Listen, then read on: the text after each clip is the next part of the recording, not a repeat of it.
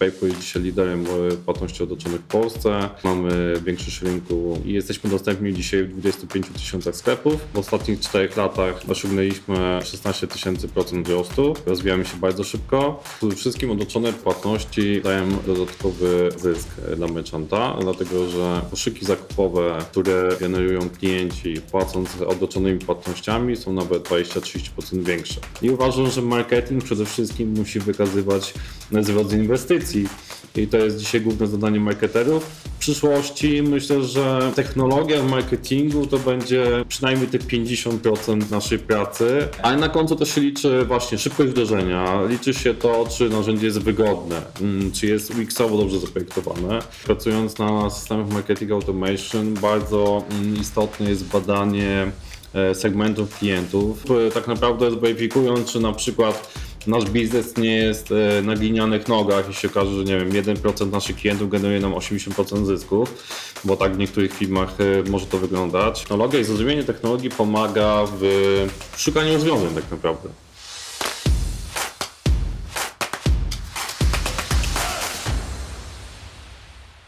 Dzień dobry, witam Was wszystkich serdecznie w kolejnej audycji Martech Well Done. A dzisiaj moim gościem jest e, dyrektor marketingu 2000, roku 2022 w kategorii e-commerce. Osoba, która od wielu lat pracuje w branży technologicznej. Obecnie jako dyrektor operacyjny w spółce PayPo zajmującej się, specjalizującej się w odroczonych płatnościach, osoba, która zna perspektywę marketingu i technologii i realizuje bardzo, bardzo ciekawe projekty. Piotr Szymczak. Piotrze, bardzo cieszę się, że zgodziłeś się być moim gościem. Dzień dobry, witam wszystkich. Piotrze, tak na, na rozgrzewkę, na sam początek, pytanie z serii bardzo trudnych. Co wywołało Twój uśmiech w ostatnim czasie? Myślę, że właśnie e, nagroda dyrektora marketingu, mm, to jest fajnym pełnieniem moich 15-letniej e, kariery zawodowej.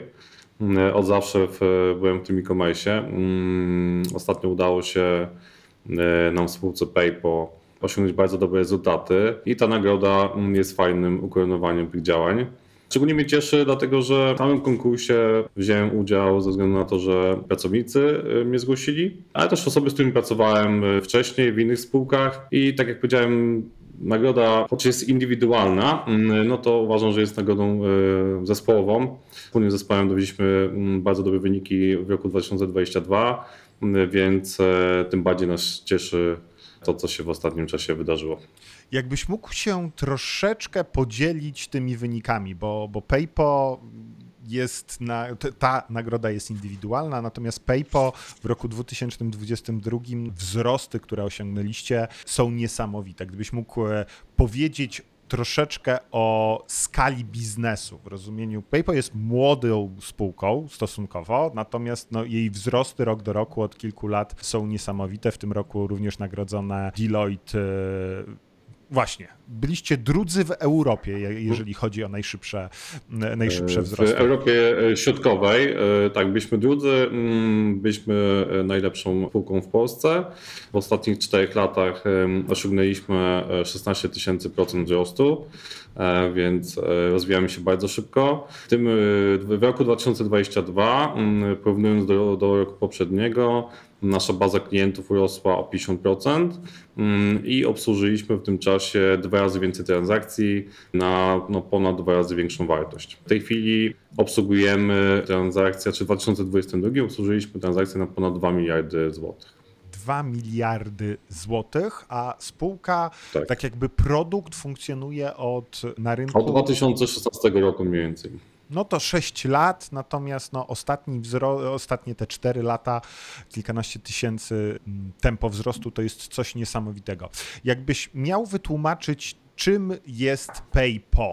tak w dużym uproszczeniu, jakby osoby nie znały tej usługi, tego produktu, tej formy płatności, czy czym jest PayPal? PayPal mm, to usługa odroczonych płatności, która pozwala klientowi zamówić w internecie produkt bez płacenia. Płacimy dopiero po 30 dniach, wtedy kiedy jesteśmy pewni, że to co zamówiliśmy e, no, spełni nasze oczekiwania, bo tak naprawdę głównie w tej usłudze o to chodzi. Przy okazji nie mrozimy własnej gotówki, więc możemy też e, dokonać zwrotu, ale jednocześnie zamówić na przykład e, w innym sklepie, czy po prostu złożyć drugie zamówienie, korzystując z PayPal, mając pewien przyznany limit pozwala klientowi na dużą elastyczność. Tak jak powiedziałem, jest to, nie myślimy własnej gotówki, więc e, tak naprawdę poprawia się trochę nasz cash flow. Ten, e, ten budżet do, domowy jest bardziej płynny, e, a my możemy podejmować bardziej rozsądne, przemyślane decyzje, ponieważ tak naprawdę no, płacimy dopiero wtedy, kiedy zobaczymy produkt, przymierzymy go, dotkniemy i jesteśmy pewni, że no, jest to coś, co uznajemy za racjonalny, przemyślany zakup. Tak naprawdę to jest jakby główny benefit PayPal. Oczywiście mamy jeszcze usługę ratalną po 30 dniach, jeżeli e, uznamy, że chcemy to spłacać e, w trochę, spłacić trochę w późniejszym terminie tą transakcję, to możemy sobie rozłożyć na kilka dogodnych rat spłat. Bo w Polsce nie ma popular... Znaczy, Polska jest ewenementem z mojej wiedzy pod kątem kwestii płatniczych. Pay by linki, czyli te takie przelogowywanie się do strony banku, gdzie możemy od razu dokonać płatności, jest czymś, co w Polsce tak jakby powstało i nigdzie indziej nie ma. Blik również jest tylko polskim ewenementem. Cały świat płaci kartami kredytowymi, chociaż w niektórych, na niektórych rynkach jest to mm, rozwiązane jeszcze ciekawiej niż w Polsce, bardziej oldschoolowo. Wiem, że w Brazylii na przykład płaci się takimi czekami, takimi papierami. Czy PayPal operuje tylko na rynku polskim, czy operuje też na innych rynkach? Albo może jakie, jakie są plany rozwoju tej w, waszej ekspansji? Operuje dzisiaj na dwóch rynkach, to jest Polska i Rumunia. W Rumunii generalnie przeważają zakupy poprzez mm, COD, czyli zapobraniem płatność. PayPal pojawiło się tam we wrześniu, powolutku się rozwijamy, mamy coraz więcej merchantów i widzimy, że ta mm, nasza usługa dotyczących płatności to jest coś, czego e, klienci w Rumunii też oczekują, więc mamy nadzieję na dość szybki wzrost. Tak jak mówisz, na wielu rynkach e, przeważa właśnie karta albo e, usługa zapobraniem płatność za pobraniem, e, ale odroczone płatności jest czymś, co pojawiło się tak naprawdę mm, najpierw w Skandynawii między innymi, ale też na rynkach zachodnich. Jest to usługa bardzo popularna w Stanach Zjednoczonych, ale dzisiaj tak naprawdę też we Włoszech, e, Niemczech e, czy w Hiszpanii. A na polskim rynku, nie licząc, nazwijmy to, wiesz, innych form płatności, takie jak właśnie Blik, Pay by Linki czy karty kredytowe, to kto jest waszym takim największym konkurentem? Największym konkurentem w Polsce do niedawno było Twisto. Y, dzisiaj wspólnie Twisto rywalizuje z, y, z Kleiną. Mhm. Zakładałbym, że mają podobne udziały. Mm, PayPal jest dzisiaj liderem płatności otoczonych w Polsce, większość rynku i jesteśmy dostępni dzisiaj w 25 tysiącach sklepów. Mamy największą też bazę klientów, to już jest praktycznie milion 100 tysięcy mm, aktywnych klientów, którzy regularnie powracają z nami na zakupy. Okej, okay, super. Powiedzieliśmy o tym, czym jest PayPal dla konsumenta, natomiast no, waszymi klientami są również merchanci. Możesz powiedzieć troszkę o tak jakby modelu biznesowym z tymi merchantami? Czy merchanci płacą wam za ofertę tej usługi, czy nie wiem, czy to jest coś, co daje im korzyść? Jak to wygląda? W sensie, na czym wy zarabiacie, tak w dużym uproszczeniu, jak wygląda ten układ? No bo dla konsumenta rozumiem, mogę kupić czy w CCC, czy w Half Price, czy w innych spółkach, po prostu wchodzę do sklepu internetowego, nie wybieram blika, nie wybieram e, karty, wybieram płatność z PayPal faktycznie będę mógł zapłacić za 30, 60, 90 dni. Dla mnie korzyść jest jasna. A jak to wygląda z punktu widzenia tej drugiej strony, czyli sklepu internetowego? Punktu widzenia sklepu internetowego przede wszystkim otoczone płatności mm, dają dodatkowy zysk dla merchanta, dlatego że koszyki zakupowe, które mm, generują klienci płacąc otoczonymi płatnościami są nawet 20-30% większe. Mamy tutaj case study od naszych partnerów, który pokazuje, że e, klienci wkładają do koszyka mm, czasami 30% więcej zakupów, też licząc sztukowo, więc klient decyduje się po pierwsze szybciej na zakupy, po pierwsze częściej kupuje w pierwszej cenie, e, nie czekając na rabaty. Poza tym wraca na te zakupy częściej, dlatego że też PayPal mm, nie oferuje bardzo wysokich limitów. Klienci szybko mm, spłacają te transakcje. E, no i mając ten limit 3000 zł dodatkowych, które od nas mogą maksymalnie uzyskać, no częściej decydują się na kolejne zakupy. E, z tego względu, który powiedziałem wcześniej, czyli mm, dlatego, że PayPal no, daje pewną elastyczność, też możliwość wyboru e, późniejszej decyzji. Czasami tą decyzję podejmujemy dwa razy, czasami ten zakup potrafi być kompulsywny w pierwszym momencie, ale już z PayPal mm, ten klient może e, przemyśleć zakup ponownie. E, oczywiście nasze rozliczenia tutaj z merchantami mm, e, wynikają też z tego, mm, że mm, jednak Pay pofinansuje te zakupy w 30 dniach. E, dla merchanta jest to zakup podobny do płatności blikiem czy PayPalinkiem, dlatego że merchant dostaje od nas środki od razu, więc tak naprawdę też od razu wysyła towar do klienta, e, co też powoduje, że dużo klientów korzysta z PayPal jako domyślną metodę płatności, e, bo jest to szybsze niż powiedzmy nawet taka transakcja za pobraniem. Jeśli chodzi o ten system ratalny, no to jest to mm, system płatny zazwyczaj, więc koszty już pokrywa konsument. Okej. Kumam.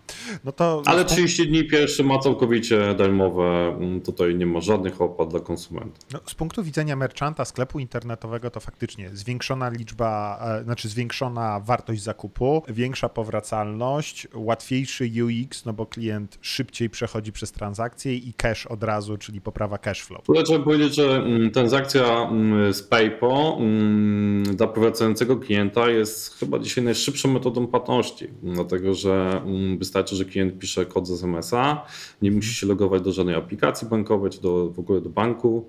E, jest to dużo też wygodniejsze, czasami bezpieczniejsze, ponieważ e, klienci z naszych badań wynika, że lubią robić transakcje na przykład w komunikacji miejskiej, gdzie nie chcemy, żeby ktoś nam zaglądał przez ramię do naszego konta bankowego, więc bardzo dużo naszych klientów wybiera PayPal jako metodę domyślną.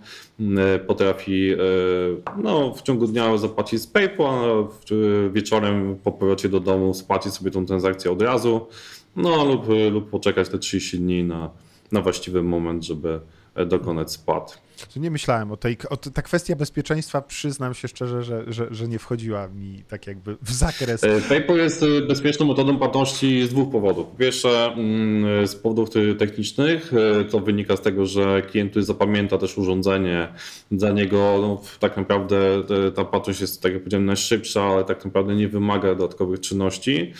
Dosłownie trwa kilka sekund. Spoko, spoko. No to, to faktycznie wielowymiarowe. E, mm, bezpieczeństwo z punktu widzenia konsumenta.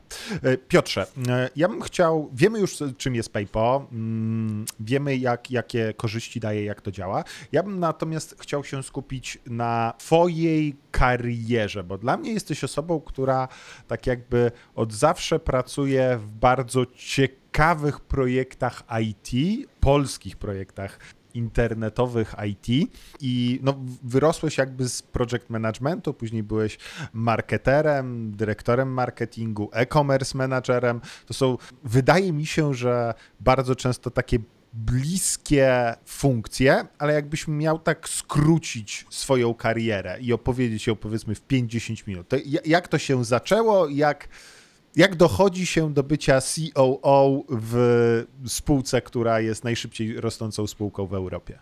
W Polsce. E, to może mm, zacznę od tego, że mm, e, ja zaczynałem studia e, od studiów informatycznych i tak naprawdę na początku chciałem być programistą i tam moja powiedzmy mm, kariera zaczynała się od tego, że w sumie od 16 roku życia programowałem. E, później jednak zrozumiałem szybko, że jednak e, wolę mm, tą technologię poznać od strony biznesowej. E, zawsze mm, ta technologia mi jednak towarzyszyła, zawsze byłem jej fanem mm, i do dzisiaj uważam, że technologia i zrozumienie technologii pomaga w, w szukaniu rozwiązań tak naprawdę. Tak jak powiedziałeś, ja zaczynałem od marketplace'u, To był taki marketplace, który mm, próbował jeszcze wtedy konkurować. To był gdzieś rok 2008-2009. Próbowaliśmy konkurować z Allegro, który już wtedy było no, dużym podmiotem. Uważaliśmy, że właśnie Szukając rozwiązań bardziej przyjaznych dla klienta, budując lepszy UX, jesteśmy w stanie no tutaj ugrać na rynku tą pozycję, przynajmniej tą pozycję wicelidera gdzieś zbudować. I to nam się przez dłuższy czas udawało. My tak naprawdę w ciągu dwóch lat zwiększyliśmy liczbę i merchantów, i, i aukcji, które posiadaliśmy w naszym serwisie prawie sześciokrotnie. No ale umówmy się, e, Allegro ze swoim budżetem marketingowym e, to była walka przegrana. E, do dzisiaj wiele podmiotów próbowało mm, pokonać tutaj lidera. Mm, wydaje mi się, jest to dzisiaj a wykonalne. Nagrywamy to po wyjściu z Polski Shopee. Shopee. Ta, tak, Shopee odpadło. Ja pamiętam, eBay też wchodził i wychodził. No duże, duże podmioty tak. próbowały. Tak. No właśnie to był moment, kiedy my, to był moment, kiedy eBay gdzieś e, próbował budować swoją pozycję na rynku mm, i ja pamiętam, że oni wydają ogromne środki na marketing i tak naprawdę mm, nawet e, pod względem wolumenów, pod względem ilości dziś transakcji mm, byliśmy z nimi na równo, a my nasz budżet marketingowy wynosił wtedy zero, więc e, no to, to dużo mówi. Świstak.pl cały czas istnieje. Dla mnie to jest taka, taka ikona. Nie, nie, on został sprzedany już e, tam parę lat temu. E, tak miał piękną, e, genericzną nazwę. Mm, to też był element marketingu, bo jak cię nie stać, to musisz być kreatywny. Mm, więc tak, tak, tak, budowaliśmy, budowaliśmy ten podmiot, ale on już parę lat nie istnieje na rynku. Okej. Okay. Co było po świstaku? No bo marketplace, własna technologia, rzucenie e, rękawicy już bardzo, bardzo silnemu podmiotowi jak, jak Allegro i osiągnięcie sukcesu na miarę amerykańskiej korporacji jak eBay. Czym zajmowałeś się e, później? Później był e, moment, pracowałem w serwisie społecznościowym, który był kiedyś numerem jeden w Polsce, to była Fotka. Mm, tam byłem dyrektorem e-commerce, zajmowałem się sprzedażą usług płatnych. Mm, dosyć krótko byłem w tym podmiocie, mm, ale tam nam się udało mm, między innymi e, no, gdzieś tam odwrócić ten trend e, spadkowy. To była taka spółka, która e, mimo wszystko no, powstała między innymi nasza klasa w tym czasie. Więc mieliśmy coraz więcej rywali, już był Facebook na rynku, Mm, ale udało nam się e, odwrócić ten spadkowy, jeżeli chodzi właśnie o przychody z tego kanału e-commerce. E, to był taki największy sukces, e, który udało mi się tam osiągnąć. I to był taki pierwszy moment, wspomnę tutaj tylko, że mm, myślałem o zbudowaniu wtedy własnego systemu marketing automation. Do dzisiaj pamiętam, że mm, na ścianie po prostu naszego biura rozrysowaliśmy scenariusze E, nie było wtedy zbyt wielu narzędzi, więc chcieliśmy budować własne, własne e, narzędzie. Nie udało się oczywiście, bo to jest mm, bardzo skomplikowany proces, ale plany mieliśmy wtedy ambitne. Częściowo scenariusze wdrożyliśmy, one faktycznie przyniosły fajne efekty, dlatego ten gdzieś trend powiedzmy spadkowy, jeżeli chodzi o przychody z kanałów płatnych się odwrócił bardzo szybko, więc już wtedy widzieliśmy, że to jest przyszłość technologii też w marketingu. Po fotce byłeś zaangażowany w projekt, y, który też był bardzo, bardzo szybko rosnącym podmiotem i też chyba takim, ja bym to nie nazwał polskim ewenementem, ale z mojej wiedzy nie ma takiego rynku na innych rynkach, na przykład na rynku niemieckim rynek mm, brokerów kurierskich nie istnieje. To Polska jest ewenementem pod tym kątem. Jest ewenementem, dlatego że w Polsce jest najwięcej tego typu podmiotów, czy było, bo tak naprawdę był taki moment, że było ich ponad 200 tego typu podmiotów y, w Polsce. E, budowaliśmy tak, brokera usług kurierskich, to był y, serwis, który był przeznaczony dla klienta indywidualnego. E, ponieważ wcześniej mm, praktycznie rynek usług kurierskich był no, niedostępny dla, dla klienta końcowego, dla konsumenta. Mm, było e, zamówić paczkę bardzo trudno, niektóre firmy kurierskie w ogóle nie oferowały takiej usługi. E, my zauważyliśmy pewną niszę. Po pierwsze, mm, chcieliśmy dla biznesu, dla takich mniejszych podmiotów zbudować fajną ofertę pod kątem cenowym, no bo mały klient ma mniejsze możliwości negocjacji, wiadomo. A po drugie, no, chcieliśmy udostępnić też klientom końcowym, takim konsumentom prywatnym możliwość zamawiania przesyłek. Tak, budowaliśmy ten serwis przez 10 lat. On osiągnął bardzo dużą skalę, był liderem Chyba tych nadal usług jest. brokerskich. I nadal jest, oczywiście, tak. Nadal się rozwija. Mm, e, więc e, i tak jak mówisz, to jest ewenement. e, Polska jest najsilniejsza, jeżeli chodzi o ten em, segment. Aczkolwiek w Niemczech, w Wielkiej Brytanii czy w Hiszpanii, gdzie są takie podmioty, no ale działają w zupełnie inny sposób, są mniej rozwinięte. I nie dają klientowi to, co my tak naprawdę dawaliśmy, a tak naprawdę my się skupialiśmy po pierwsze na tym, żeby nasza oferta cenowa była przystępna, żeby te usługi e, kurierskie były dostępne do przeciętnego Kowalskiego, ale też budowaliśmy dużo rozwiązań technologicznych, które usprawniały taką codzienną pracę e, z przesyłkami, ich monitorowanie, e, czy nawet generowanie etykiet. To wszystko było u nas zautomatyzowane. No i to był taki element, który powodował, że tak naprawdę gdzieś też powiedzmy budowaliśmy przewagę nad e, firmami kurierskimi. Oczywiście firmy kurierskie e, skupiały się na dużych klientach i do dzisiaj tak jest, aczkolwiek dzisiaj w 2023 roku e, coraz więcej firm kurierskich dużych buduje też własne systemy przeznaczone dla klientów mniejszych i takich indywidualnych co widać choćby po impoście, który w swojej nawet aplikacji ma usługę zamawiania, znaczy tam nadawania przesyłek w paczkomacie to bez etykiety. No i to jest taka przyszłość e, tej branży logistycznej. Dla mnie uczestniczyłeś w bardzo ciekawych podmiotach, bo z jednej e, rozpocząłeś, wiesz, portal społecznościowy czy marketplace, czyli rozwiązanie, które sprawdziło się na rynku zachodnim i będziemy budować polski odpowiednik, czy to Fotka, czy świstak.pl. Natomiast budujemy własną technologię, budujemy własne rozwiązanie. Zarówno furgonetka, jak i PayPo to są już takie unikalne modele biznesowe, znalezienie niszy.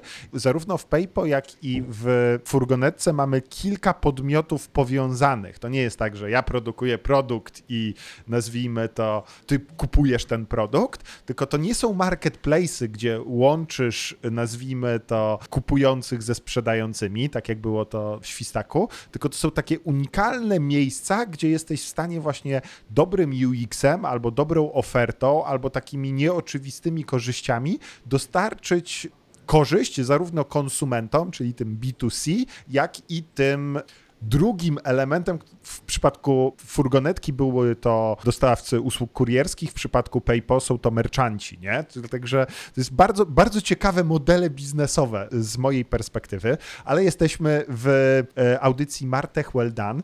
Ja bym chciał podpytać się ciebie, jak ty podchodzisz do wyboru technologii marketingowych, bo mówisz, że w świstaku, nie w świstaku, tylko w fotce myślałeś o budowaniu własne, własnego systemu marketing automation. My poznaliśmy się w momencie, kiedy byłeś dyrektorem zarządzającym furgonetki, gdzie jako user.com dostarczaliśmy wam element systemu. Moje pytanie jest takie, bo bardzo często rozwijałeś projekty od bardzo początkowego etapu, budujące własną technologię. Ja też jestem firmą, która buduje własną technologię i my wiedzieliśmy, że lepiej zbudować sobie własny CRM, a nie wyoutsourcować to do jakiegoś dostawcy, do jakiejś firmy. Jak na przykładzie czy furgonetki, czy PayPo u ciebie to wyglądało? Czy od razu wdrażamy CRM-a, czy najpierw budujemy własną technologię?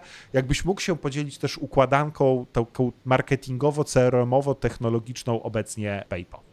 Tak, to prawda, ja od początku pracowałem mm, raczej w firmach, które mm, startowało takiego poziomu startupu, mm, ale zawsze też pracowałem w firmach, które stały mocno technologicznie. I e, miałem okazję pracować z świetnymi CTO, e, którzy rozumieli też jak tą e, technologię skalować, e, budować i tak dalej. E, Ale w kontekście marketingu oczywiście czasami buduje się własne rozwiązania, ale no właśnie, w budu- chcieliśmy budować własny system marketing automation, y, ponieważ y, nie, rozumie, nie rozumieliśmy, jak bardzo to jest skomplikowane.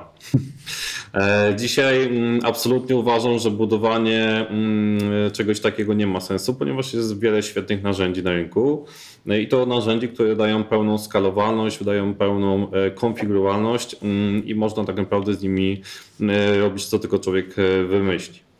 Więc nadal budujemy na przykład własny CRM w filmie. To wynika raczej z punktu, ze względów bezpieczeństwa, ze względów na to, że Mm, potrzebujemy powiedzmy rozwiązań, które e, dla różnych działów e, no, w filmie, które mają różne wymagania i trudno by było znaleźć podobny podmiot na, na rynku, mm, ale z drugiej strony, jeżeli chodzi o rozwiązania marketingowe, no to korzystamy z rozwiązań gotowych, e, sprawdzonych, przetestowanych, z odpowiednimi referencjami.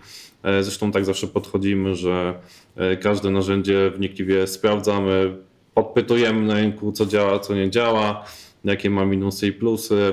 E, no i wdrażamy, jeżeli uznamy przede wszystkim, że mamy zasoby na to wdrożenie, bo to jest jakby inny, inny jeszcze temat.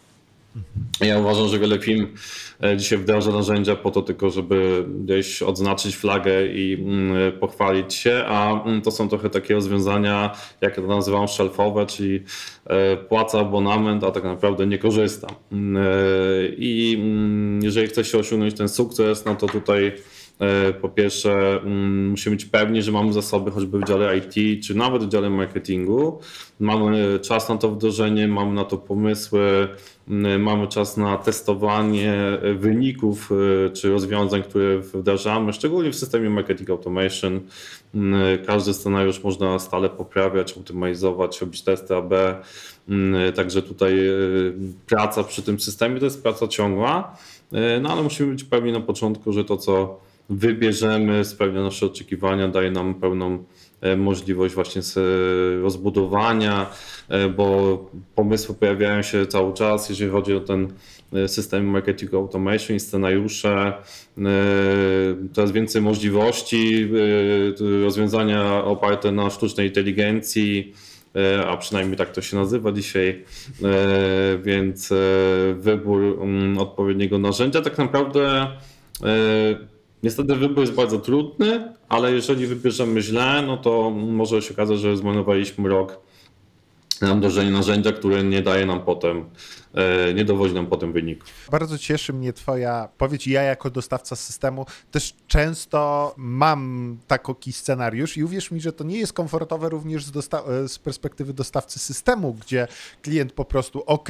kupiliśmy system marketing automation i klient uważa, że on zrobił swoje i tak jakby jego uwaga kieruje się w zupełnie inne, tak. inne miejsce, bo my jako dostawcy wiemy, że po prostu jeżeli nie będziemy dobrze wdrożeni nie będziemy dostarczać wartości dla klienta, to znaczy nie będziemy generować mu czy przychodu, czy będzie, nie będziemy mu z, zwiększać na przykład lojalności klienta, powtarzalności, poprawiać konwersji, no to zrezygnuje z nas jako pierwszy element, w którym będzie ciął koszty. A wiadomo, że cykle gospodarcze tak, to się w górę. wydarzy w, w momencie, kiedy ktoś zapyta, a na co wydajemy te pieniądze, tak? Mm, więc e, dla mnie e, sukcesem we wdrożeniu e, takiego systemu jest przede wszystkim to, żeby on no, zwracały się koszty jego i mhm. żeby generował jakąś dodatkową wartość do organizacji.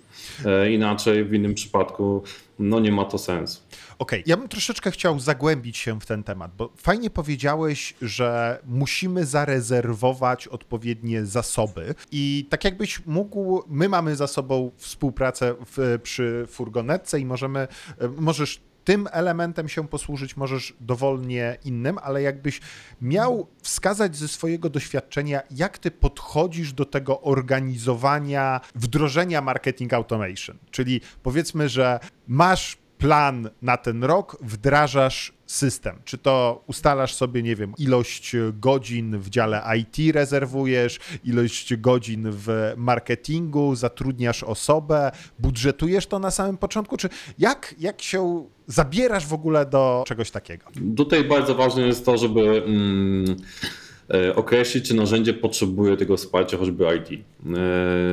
I jak bardzo to wsparcie jest ważne, ile to właśnie może być godzin, więc my na przykład w PayPal mamy mm, dedykowany silos technologiczny pod powiedzmy tematy marketingowe, więc jest tam łatwiej. No jeżeli, jeżeli firma nie ma zasobów e, po stronie technologii do tego, e, żeby wdrażać e, tutaj rozwiązania mm, jakiekolwiek tak naprawdę, bo to może być system marketing automation, to może być jakiekolwiek inne narzędzie, no to trzeba zweryfikować, czy to, mm, ten udział IT jest konieczny. W przypadku niektórych rozwiązań wystarczy, wystarczy mm, to, że po stronie marketingu jest ktoś, kto jest w stanie mm, wdrażać e, na przykład poprzez GTM-a mm, pewne rozwiązania. W przypadku systemu marketing automation, kiedy jednak musimy wymieniać się danymi e, z bazą danych e, zazwyczaj, czy zbierać różnego rodzaju eventy na stronie internetowej, raczej ten udział IT jest konieczny. Okay. E, odpowiadając na Twoje pytanie, e, pierwsza rzecz to jest właśnie rezerwacja tych zasobów po stronie IT, zweryfikowanie, czy te zasoby mogą się pojawić w najbliższym czasie. No a po drugie to jest mm, rezerwacja mm, tych zasobów po stronie marketingu, a czasami, tak jak w naszym przypadku, to może być też mm, praca działu compliance na przykład, e, czy innych, innych działów. Okay. W jakichś cyklach rocznych to planujesz tak z doświadczenia, czy raczej kwartalnie, zwinnie do podchodzi? Raczej budżetujemy działania mm, w cyklu rocznym, zakładamy sobie budżet e, z góry, e, mm, ale zasoby IT, no wiadomo jak to jest. E, w przypadku biznesu dzisiaj mogą być, to mogą, może ich nie być, więc raczej staramy się gdzieś tam sobie jasno określić, kiedy te zasoby mogą się pojawić, kiedy, mm, kiedy bezpiecznie można założyć, że one będą. E, biorąc pod uwagę też priorytetowe projekty dla firmy, e, więc e, no, gdzieś, gdzieś mamy pewne doświadczenie też w tym układaniu roadmapy projektowej, więc wiemy, wiemy na co możemy liczyć i raczej wolimy założyć mniej niż więcej przy to bezpiecznym podejście, ale tak, tak zakładamy sobie pewien plan wdrożeniowy. Super. Także drodzy marketerzy, dyrektorzy marketingu, dyrektorzy operacyjni, rezerwujcie te zasoby IT, rezerwujcie budżety, jeżeli chcecie to, coś takiego wdrożyć. Mnie ciekawi również tak jakby czym osoba zarządzająca się kieruje, bo powiedziałeś o zwrocie z inwestycji, to jest mm, jeden z tych elementów. Powiedziałeś o referencjach. Czy masz jakąś taką, nie wiem, checklistę, pod którą oceniasz podmioty, czy, czy, czy coś jest dla ciebie ważniejsze, nie wiem, łatwość użycia, doświadczenie w twojej branży. Co cię kieruje do jednego dostawcy, a co, co do innego? Myślę, że na to ma wpływ wiele składników. To jest e, E, skuteczność na przykład narzędzia, tak, które można oceniać oczywiście w różny sposób. E, dla mnie bardzo jest istotne to, żeby jednak gdzieś na początku wykonać pewne testy. To może być element technologiczny. Mm, my nawet badamy, nie wiem, wielkość czy wagę skryptów, które dostarcza nam dany dostawca. Pamiętam chcemy, specjalnie pewne furgonet, jak współpracowaliśmy w furgonetce, to specjalnie dla was musieliśmy mocno odchudzić ten nasz skrypt. Y, żeby, Dokładnie, żeby ale to wynikało z tego, że bardzo dbaliśmy o to, żeby mm, szybkość ładowania naszej strony była optymalna, więc y, męczyliśmy was trochę o tym, żeby jednak to odchudzić, to rozwiązanie, ale tam zrezygnowaliśmy z pewnej funkcjonalności, więc było to dosyć łatwe. Y, też badamy takie aspekty, czy skrypt, który gdzieś tam dostajemy dostawcy, nie wiem, nie, nie gdzieś nie wysyła jakichś danych, których my na przykład nie chcemy, więc tutaj mm, kwestie y, GDPR na przykład wchodzą w grę, e, ciasteczka i tak dalej.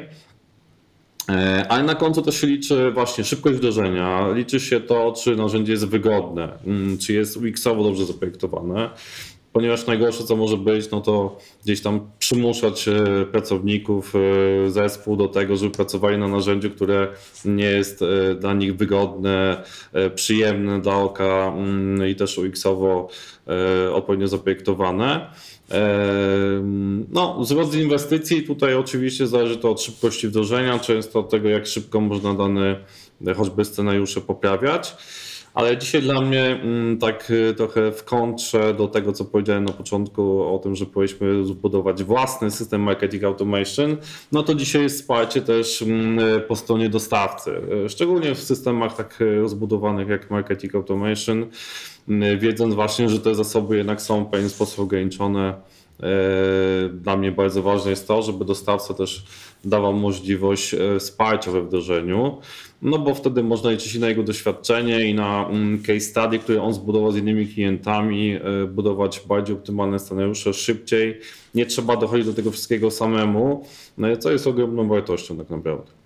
Super, super. Dzięki wielkie, jak mi mówisz takie, takie rzeczy, to ja sobie potwierdzam wewnętrznie, że okej, okay, to chyba w dobrym kierunku marketingowym. Ja pewnie się przygotowałem do tego spotkania.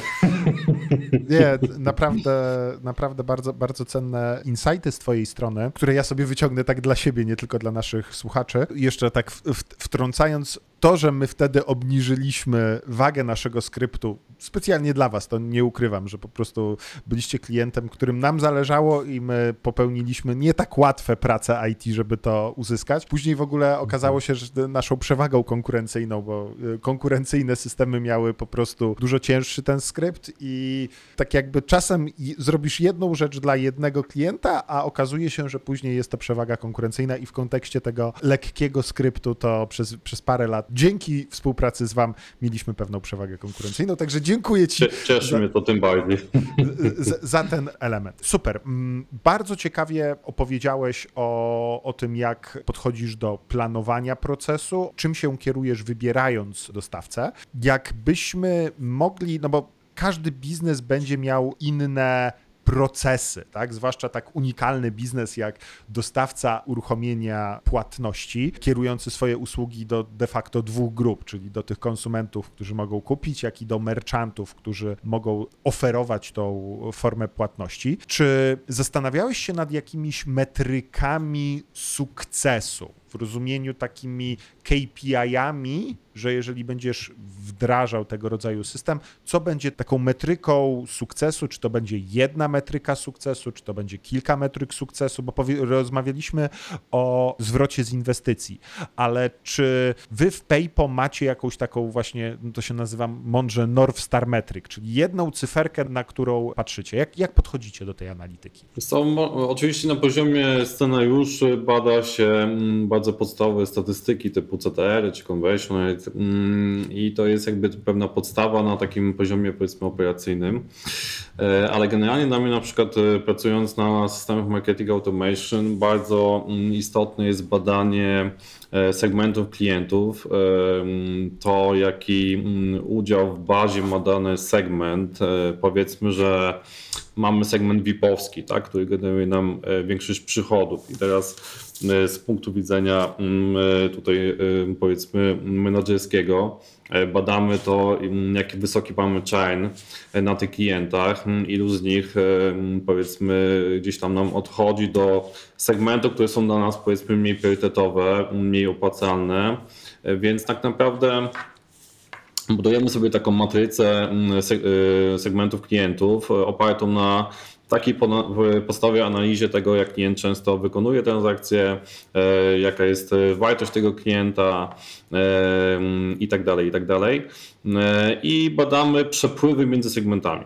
W ten sposób tak naprawdę zweryfikując, czy na przykład nasz biznes nie jest e, na glinianych nogach i się okaże, że nie wiem, 1% naszych klientów generuje nam 80% zysków, bo tak w niektórych firmach e, może to wyglądać, mm, e, ale też właśnie tym bardziej wtedy się bada jakby tą grupę, na ile ona jest stała, na ile jest powracająca, jaki jest wysoki ten churn na klientach, no bo od tego tak naprawdę zależy cały biznes. Yy, ale też yy, nasze scenariusze, tak naprawdę głównym ich celem jest to, żeby jak najwięcej klientów, brzydko mówiąc, przepychać z jednego segmentu najmniej rentownego do tego bardziej rentownego i na tym uważam to wszystko polega.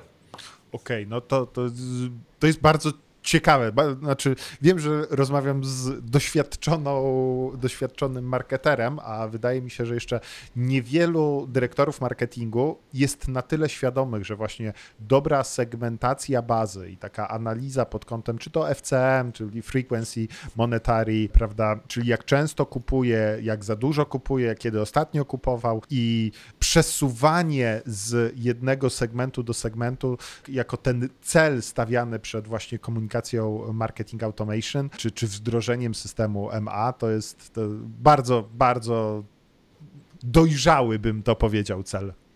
Mhm. To też pozwala badać na przykład, powiedzmy, są, e, są segmenty, które są najmniej rentowne i tam są klienci, którzy nie wiem, nie wracają do nas przez 12 miesięcy. My w ten sposób też określamy, na przykład odcinamy z naszych działań e, klientów, ponieważ widzimy, że po prostu tracimy, nasze działania tracą sens, gdzieś, gdzieś przepalamy wtedy budżet Mm, marketingowy, to się nie zwraca, mm, więc e, no to jakby w dwie strony działa, tak? Znaczy się przepychamy klientów w tą górę e, tego naszego lejka, a z drugiej strony w pewnym momencie niektórych klientów sobie po prostu odpuszczamy.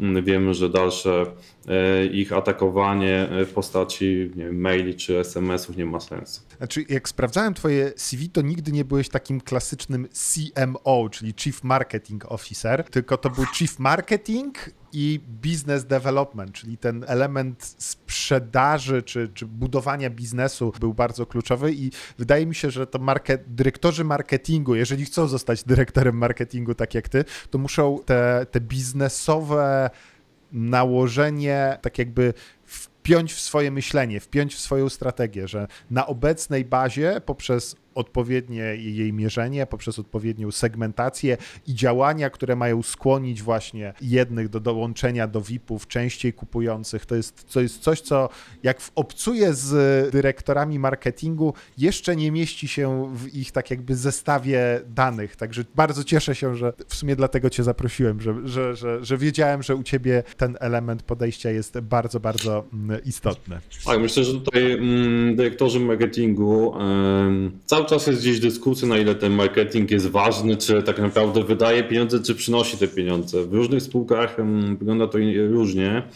E, w przypadku furgonetki tak naprawdę większość e, przychodu była generowana przez marketing, bo, ponieważ jeżeli się e, targetuje usługę raczej na małego klienta, no to dział sprzedaży mm, staje się w tym momencie nierentowny, bieganie po e, klientach, którzy nie wiem, generują 10 zł czy 20% zysku mm, miesięcznie, no to e, tutaj dział handlowy mm, byłby zbyt drogim, że tak powiem, wydatkiem, więc marketing jest szczególnie wtedy istotny. Nadal marketing może być bardzo precyzyjny. Ale tak jak mówisz, ja to wywodzę się z technologii, ta technologia zawsze mi towarzyszyła. Ja też no, miałem różne stanowiska, też tak jak teraz jako dyrektor operacyjny, więc rozumiem ten biznes szerzej i uważam, że marketing przede wszystkim musi wykazywać wzrost inwestycji i to jest dzisiaj główne zadanie marketerów, a po drugie przyszłości. Myślę, że mm, technologia w marketingu to będzie przynajmniej te 50% e, naszej pracy. E, i operatorzy e, narzędzi technologicznych, a też analitycy będą mieli tutaj szczególną rolę.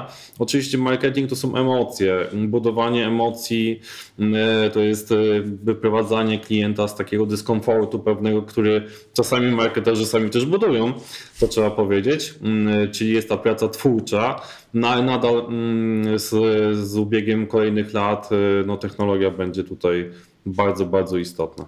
A jakbyś miał, no bo jesteś jednak COO, prawda, czyli ten marketing jest istotnym elementem, no i zarządzasz spółką, czy kierujesz spółką, która no niesamowicie urosła, czyli PayPo, te kilkanaście tysięcy, już nie pamiętam ile tysięcy w, wzrostu w, w przeciągu ostatnich czterech lat, 2 miliardy, miliardy transakcji rocznie. No to jest, znaczy 2 miliardy transakcje na kwotę 2 miliardów e, złotych. No, ogromna kwota.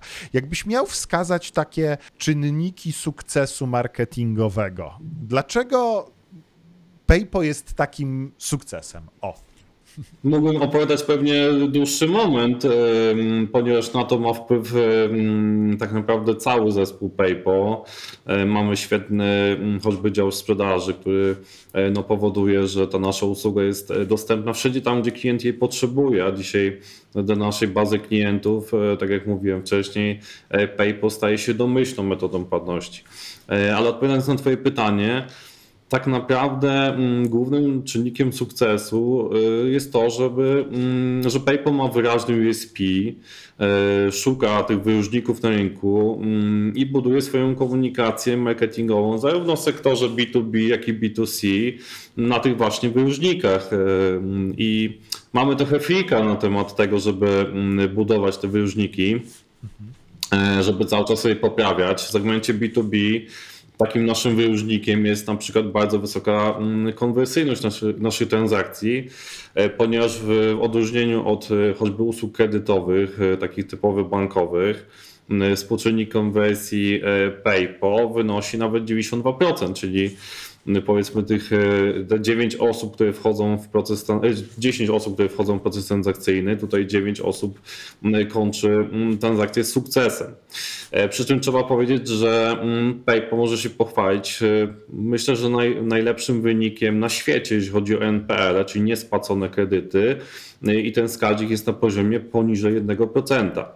Więc my cały czas poprawiamy UX-owo nasze procesy, tak żeby klient klient no, przede wszystkim wygodniej, szybciej dokonywał te transakcje, poprawiamy nasz scoring. Nasz scoring opiera się na kilkuset różnych czynnikach. E, ten scoring jest e, też jakby naszym systemem, e, także cały, cały czas go rozwijamy. Ale ten współczynnik konwersji w sektorze B2B no to jest coś, co powoduje, że merchanci bardzo chętnie do nas wracają, a z drugiej strony PayPal buduje bardzo szybko bazę klientów, też właśnie znowu w sektorze B2C My bardzo dbamy o to, żeby ten klient częściej, często powracał na transakcje. E, i e, niesamowicie duża część naszych klientów zaczyna w ogóle zakupy w e-commerce od naszej strony. I tam szuka informacji na temat e, tego, gdzie PayPal jest dostępne, w jakich sklepach, jakie są aktualne promocje, ponieważ Zakupy z PayPal to też zakupy mm, bardziej opłacalne, dlatego że możemy kupić wtedy, kiedy jest najniższa mm, cena danego produktu, a nie wtedy, kiedy ogranicza nas powiedzmy y, pensja, czy to czy jest koniec miesiąca, czy początek miesiąca. Możemy dokonywać tych transakcji w momencie, kiedy sklep oferuje najlepsze zniżki i dlatego klienci zaczynają y, zakupy w, y, od naszej strony czy od naszej aplikacji mobilnej.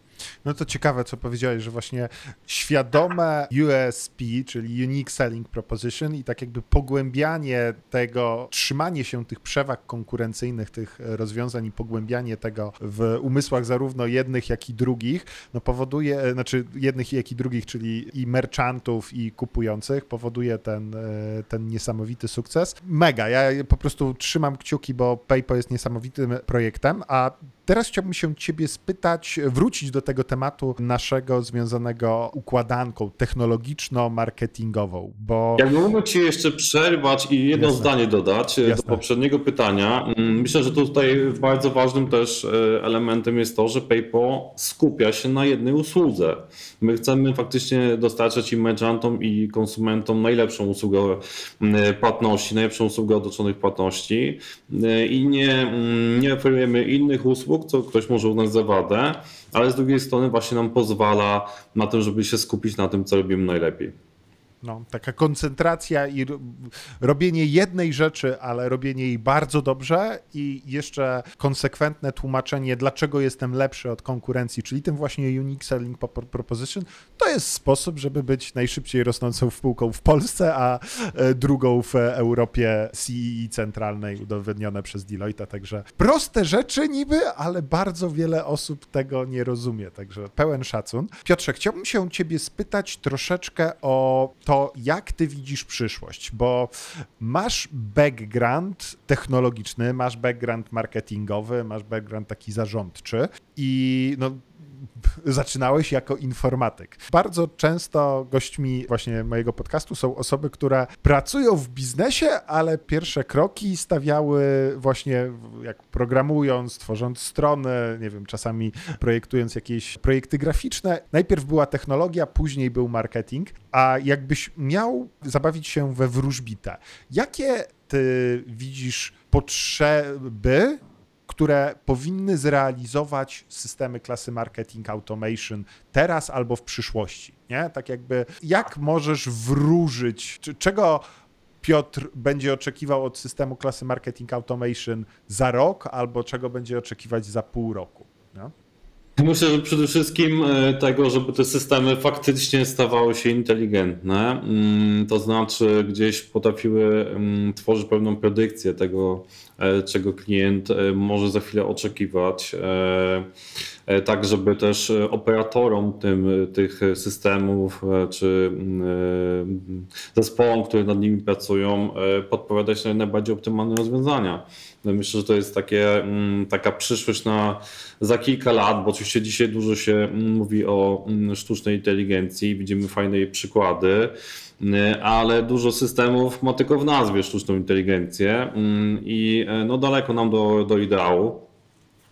Jakby miał tak przewidywać przyszłość, tak jak powiedziałeś o technologii, e, nadal ten człowiek będzie potrzebny e, w tym łańcuchu, ponieważ człowiek będzie powiedzmy budował ten element kreatywny, ale systemy marketing automation na pewno będą mogły podpowiadać ścieżki czy, czy pewne scenariusze, które warto zoptymalizować czy rozbudować po to, żeby uzyskiwać lepsze wyniki. Okay. Czyli predykcja i takie świ- świadome AI, nie, nie AI tylko na, na, na, PR, ale AI y, czy to automatycznie segmentujące, czy to wskazujące dane grupę użytkowników, która, która może, powinna być zaopiekowana, no i te podpowiedzi odnośnie scenariuszy. To podpowiedzi odnośnie do scenariuszy jeszcze, jeszcze nie wymyśliliśmy, jak to zrobić, ale naprawdę ciekawe podejście z mm, Twojej strony, bo podzieliłeś się z nami, w jak podchodzisz do wyboru narzędzia, podzieliłeś się, w jaki sposób planujesz i rezerwujesz te czasy, co jest dla Ciebie istotne. Powiedziałeś też tak naprawdę, jak planujesz zrobić, e, znaczy czego oczekiwać będziesz zaraz. Ja jako dostawca, reprezentant nazwijmy to rynku, będę starał się w tą stronę iść. Ja mam pytanie, czy jesteś w stanie podzielić się tak obecną układanką marketingowo-technologiczną w PayPal? Jak, jak to wygląda? Z czego korzystasz, do czego e, wykorzystujesz ko konkretne elementy? Tak naprawdę nasz stok technologiczny w PayPal nie jest dzisiaj bardzo zbudowany. Myślę, że to są takie mm, narzędzia podstawowe, mm, chociaż mamy na. Mm, testowaliśmy, testowaliśmy wiele rozwiązań ja powiem szczerze, jestem fanem e, wszelkiego, e, wszelkich nowych rozwiązań, które pojawiają się na rynku. Mój zespół ma czasami mnie dosyć, ponieważ ja im podrzucam wiele rzeczy do testu, potem się okazuje, że niestety niektóre narzędzia no, nie są gotowe do tego, żeby pracować na polskim rynku. Taki podstawowy stack to oczywiście system e, do obsługi e-mail marketingu czy, czy monitoringu mediów.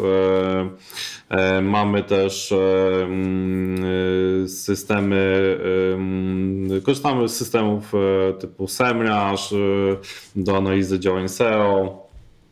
E, oczywiście tutaj e, analitykę wspiera choćby takie podstawowe narzędzia jak Google Analytics, czy wykorzystujemy Looker Studio gdzieś do, do tego monitoringu bieżącego.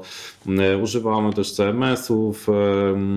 Tutaj pracujemy w ramach naszych działań właśnie promujących sklep czy działań marketingowych. My sobie zarządzamy tym kontentem na stronie poprzez system CMS. E, ale też bo, bo e, podzielisz, się, te... podzielisz się narzędziem, do, do czego korzystasz? E, CMS używamy obecnie Prismika. Mm, jest to narzędzie w zupełności dla nas wystarczające, raczej bezawaryjne, mm, także. No ale też szukamy nowych rozwiązań. My na przykład testowaliśmy takie mm, rozwiązanie, które się nazywa Ora AI. ORA AI, mhm. mówiąc bardziej z angielskiego. Mm, jest, byliśmy chyba drugim ich klientem w Polsce. Mm, to jest taki system, który zbudowali byli pracownicy Google'a. E, tak naprawdę ono kiedyś, e, założeniem tego systemu było to, żeby e, gdzieś hotele w Stanach Zjednoczonych mogły konkurować z Bookingiem, który wtedy zdominował tutaj reklamy w, Google. I, I to narzędzie, jakby założenie miało bidować reklamy Google'owe lepiej niż Google. Nam się wydaje, że no Google robi to optymalnie, ale tak naprawdę robi to optymalnie dla siebie, a niekoniecznie dla mm, reklamodawcy, więc to narzędzie oparte było faktycznie o system AI, który uczył się parę miesięcy i potrafił uzyskiwać lepszą konwersję w zależności od celu, bo tam można było kilka mm, różnych celów ustawić, e, można było generować konwersję taniej albo, albo bardziej efektywnie, szybciej e, i my na przykład e, w furgonetce z niego korzystaliśmy z dobrymi efektami. Mm, w przypadku PayPal nam się powiedzmy sprawdziło tak nie do końca nie do końca byliśmy zadowoleni z efektów, ale nadal gdzieś tam rozważamy jego jego używanie. E, też pozwalało mm, założeniu optymalizować lepiej budżety marketingowe, więc e, no tak jak mówię, byliśmy drugim klientem chyba w Polsce, z tego co pamiętam, ale to był system bardzo, bardzo ambitny, który faktycznie w pewnym momencie potrafił przynosić fajne efekty. Na pewno się zwracał, jego koszt się zwracał i uzyskiwaliśmy fajne efekty w performance. E, używaliśmy też systemu typu Fastony, tutaj podobnie, jest to co prawda system bardziej skupiony na, na tych kanałach social mediowych, ale tutaj też mieliśmy e, bardzo fajne efekty. Mm, te konwersje uzyskiwaliśmy taniej. E, korzystamy też Zeta Global, tutaj budujemy lepiej targetowane grupy, co też nam pozwala uzyskiwać lepsze wyniki w działaniach performance, więc e, ale tak naprawdę mm, nie przyzwyczajamy się do jednego narzędzia. W tym segmencie cały czas szukamy nowych, mm, cały czas e, szukamy rozwiązań, które nam dadzą lepsze wyniki, e, lepszą dostarczalność, a tych narzędzi się pojawia coraz więcej. Ogarnęliśmy e-mail, ogarnęliśmy kwestie analityczne. Fajnie, że w Lookerze robicie sobie te, te, te dashboardy. Powiedzieliśmy sporo o tej optymalizacji performance'u, czyli ZT korzystacie głównie do, do tak jakby wsparcia działań reklamowych. Mnie jeszcze ciekawi kwestia aplikacji mobilnej. Czy to macie postawione i wysyłacie to z Firebase'a, czy kombinujecie coś w tym kanale mobilnym? Dzisiaj bazujemy głównie na Firebase. Mm, jest to narzędzie dla nas wystarczające na ten moment, dlatego że nasza aplikacja jest dosyć świeża, nowa, e, a tak naprawdę Firebase daje nam możliwości mm, analizy choćby eventów, e, tego jak klienci korzystają z aplikacji, e, mm, jak szybko tą aplikację absorbują, pobierają, więc tutaj w zupełności nam na dzień dzisiejszy to narzędzie wystarczy. No, Firebase daje dużo. Ja właśnie obecnie, ponieważ my mamy klientów mobilnych, szukamy jakichś przewag naszego systemu, który wysyła poprzez protokół Firebase'owy. Firebase to umożliwia prawda, wysyłkę pushy do aplikacji mobilnej, to jest taki Firebase Messaging. Natomiast to dla osób, które nie są świadome, to tak jak mamy proste systemy do e-mail marketingu, jak nie wiem, Freshmail, GetResponse, można wziąć i wysłać maila, tak samo z Firebase'a, można mhm. wziąć i wysłać maila, później później już automatyzowanie przez serwery wysyłkowe, tak jak się korzysta z e, różnego rodzaju ze systemów e, SMTP, prawda? E, tak samo można z Firebase'a poprzez protokół tylko Firebase'owy wysyłać, natomiast sama logika zazwyczaj jest organizowana w systemach klasy Marketing Automation. Ciekawi mnie, czy w tej mobilce, jak analizujecie ruch obecnie? No bo no, mobilka jest nowym podmiotem, czy Google Analytics wam totalnie wystarcza, czy coś, nie wiem, czy do własnego CRM wysyłacie jakieś dane, jak podchodzicie do efektywności aplikacji mobilnej? Jeśli chodzi o mm, samą y, podstawowe funkcjonalności aplikacji, no to używamy, tak jak powiedziałem, Firebase'a. Jeżeli chodzi o mm, transakcyjność, y, ponieważ nasza aplikacja, mm, jej zadaniem dzisiaj też takim głównym jest y, dokonywanie transakcji w offline, mm, sklepach tradycyjnych, y, ponieważ ten segment y, powolutku wchodzimy, y, no to tutaj badamy to oczywiście przez naszą własną bazę CRM, CRM-a e, i system BI. Okej. A BI-owy system to jak mm, z Power BI korzystacie, czy z jakichś Tableau? E, Znaczy my tak naprawdę gdzieś budujemy mm, taką hurtownię danych, mm, e, więc na razie budujemy to po swojej stronie, mm, ale pewnie w przyszłości będziemy korzystać z bardziej rozbudowanych e, narzędzi. No, na, na sam początek Looker, jeżeli ktoś tam umie wyklikać Tak, dobre dashboardy, jest w 100% wystarczający, a, a mo, mo, można pod, tak. podłączyć bazę danych. Dzięki wielkie za, za, za, za podzielenie się zarówno tymi mm, kwestiami związanymi z procesem wyboru taku marketingowo-technologicznego, jak i swoim doświadczeniem. Bardzo Ci dziękuję też za podzielenie się takim dogłębnym tym stakiem technologicznym w PayPal, bo to jest zawsze interesujące naszych słuchaczy, że Okej, a oni to tak zrobili, a, a tutaj na razie wykorzystują do, to do tego i jest to super wystarczające. Jakbym miał ci coś życzyć, tak już zbliżając się do końca naszej rozmowy, w kontekście sukcesów marketingowych, no bo już jesteście na, na samym szczycie, szybciej rosnąć się nie da, to co by to było? Co jest takim celem twoim marketingowym, biznesowym na, na, na kolejny okres? Gdzie to PayPal ma dotrzeć? Tak, musimy powiedzieć, że mm, PayPal, y, tak jak powiedziałem chwilę temu, dopiero zdobywa rynek mm, zakupów tradycyjnych, więc y, mamy tu ogromną pracę do wykonania.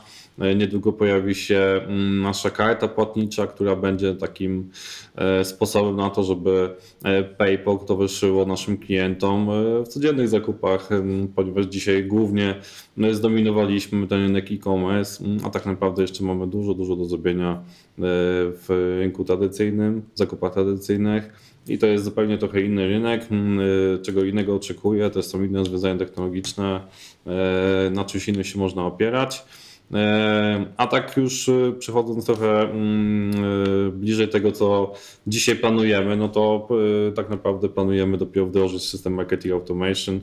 I to, co może mi życzy, to tego, żeby jak najszybciej go z sukcesem właśnie zrealizować, żeby te prace szły no optymalnie, bo to jest najważniejsze, mm, żeby te zasoby właśnie, o których mówiłem na początku podcastu, żeby e, były na bieżąco dostępne i myślę, że tutaj uda nam się w tym roku już ten plan e, zrealizować w większej przynajmniej jego części. Super. Piotrze, dzięki wielkie za rozmowę. Jeżeli ktoś by miał do ciebie pytania, to nie wiem, czy LinkedIn, czy jakieś inne formy kontaktu? Dzięki, tak, myślę, że to najbardziej optymalny kanał. Mm, Zapraszam e, do kontaktu. Super. I dziękuję Dzie- Tobie za zaproszenie. Dzięki wielkie za pełne in- insighty, z którymi się podzieliłeś. Pozdrawiam. Dzięki.